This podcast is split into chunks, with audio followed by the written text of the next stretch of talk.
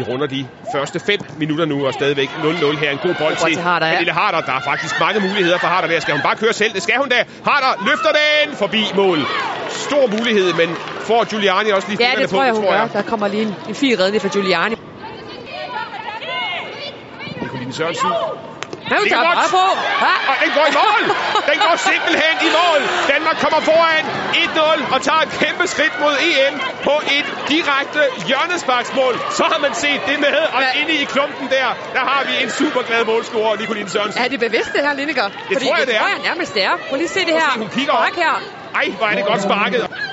Harder med en ny mulighed på højre siden. Skal se Nadim derinde. Ja, 2-0! Så er den der for Nadia Nadim, som brændte så mange chancer mod Israel. Her har hun fået en chance, et mål og 2-0 til Danmark. Det her, det er en drømmestart, og det er en autostrada, der har åbnet sig mod EM-slutrunden for Danmark. Ja, jeg behøver ikke engang sige mere. Bare lige se på de her billeder. Det fortæller nok det hele, og hvor meget det betyder, hvor godt det har været der for Danmark igen. I kontrafase. Godt spillet her. Troelsgaard har der har hørt Nadim.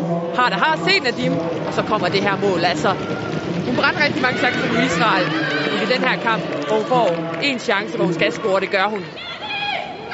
Hvordan ser Ja, det er vel det farligste, de har haft indtil videre her. klart farligste forsøg fra italienerne. Altså et stykke over fra Barbara Bonansea. Clears ikke ordentligt af Simone Bøje. Det kan blive farligt det her. Afslutning og redning fra Katrine Abel. Stana med hjørnesparket. Den ligger rigtig Ja, godt, og så fører Danmark med 3-0.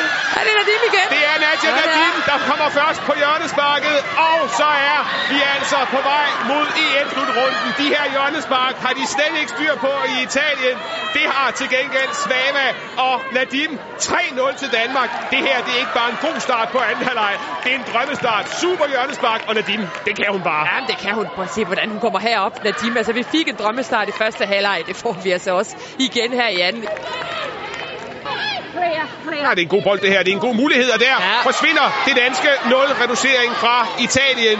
Første gang de får etableret sig midt på den danske banehalvdel, så kommer der altså nogle hurtige afleveringer, og så var der et hul igennem det her danske forsvar, som ellers ikke har lukket mål ind indtil videre i turneringen. Italiensk reducering til 1-3. Slava Ja, der er igen. er en brun. Ja. Da. 4-1 offside. Ah, ikke offside der på Det er i hvert fald en der er ikke offside. der er ikke offside. Og en italiensk afretning. Men så er der heller ikke mere. Hør jubelen hele vejen fra Empoli til Danmark. Det danske kvindelandshold er klar til EM-slutrunden i 2022. For 10. gang skal Danmark til EM.